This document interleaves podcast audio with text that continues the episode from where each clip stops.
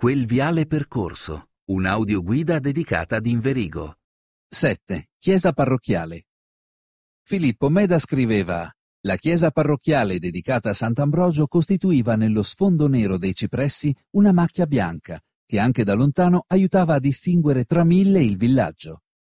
Questa chiesa, semplice e senza grandi dettagli architettonici, è accompagnata da un campanile sottile. Fondata nel XIII secolo, L'edificio che vediamo oggi è del 1681, ma è stato modificato varie volte nei secoli successivi. Nel 1930-31 l'architetto Paolo Mezzanotte l'ha ampliata e abbellita. Tra il 1986 e il 1989 la chiesa è stata restaurata. La facciata è divisa in due parti e ha un portico curvo con colonne, prese da una chiesa demolita a Milano. Si dice che queste colonne, scelte da mezzanotte per dare maestosità alla chiesa, furono acquistate molto prima che il marchese Crivelli desse il terreno per l'ampliamento e vederle in attesa di essere usate lo mandava su tutte le furie. L'interno ha tre navate separate da pilastri e decorazioni in stucco bianco in stile barocco, fatte tra il 1600 e il 1700.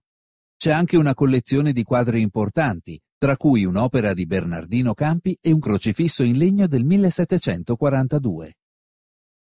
Eugenio Cazzani scriveva Belle sono pure le sei campane che animano la torre campanaria.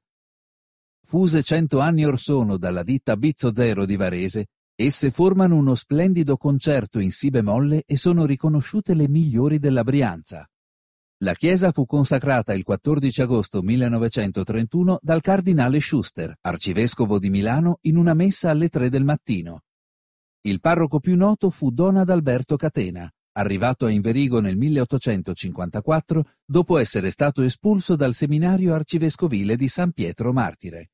Lasciò Inverigo nel 1870 per Milano, dove fu anche confessore di Alessandro Manzoni. Nel 1895, durante la sua messa d'oro, disse di Inverigo che tanto ordine di famiglia, che quella chiesuola, a cui nessuno mancava giungendo d'ogni sentiero, spopolando ogni casolare, che sublimi vocazioni, pure in rozzi panni, mi comandassero la virtù, era vostra grazia, o Signore.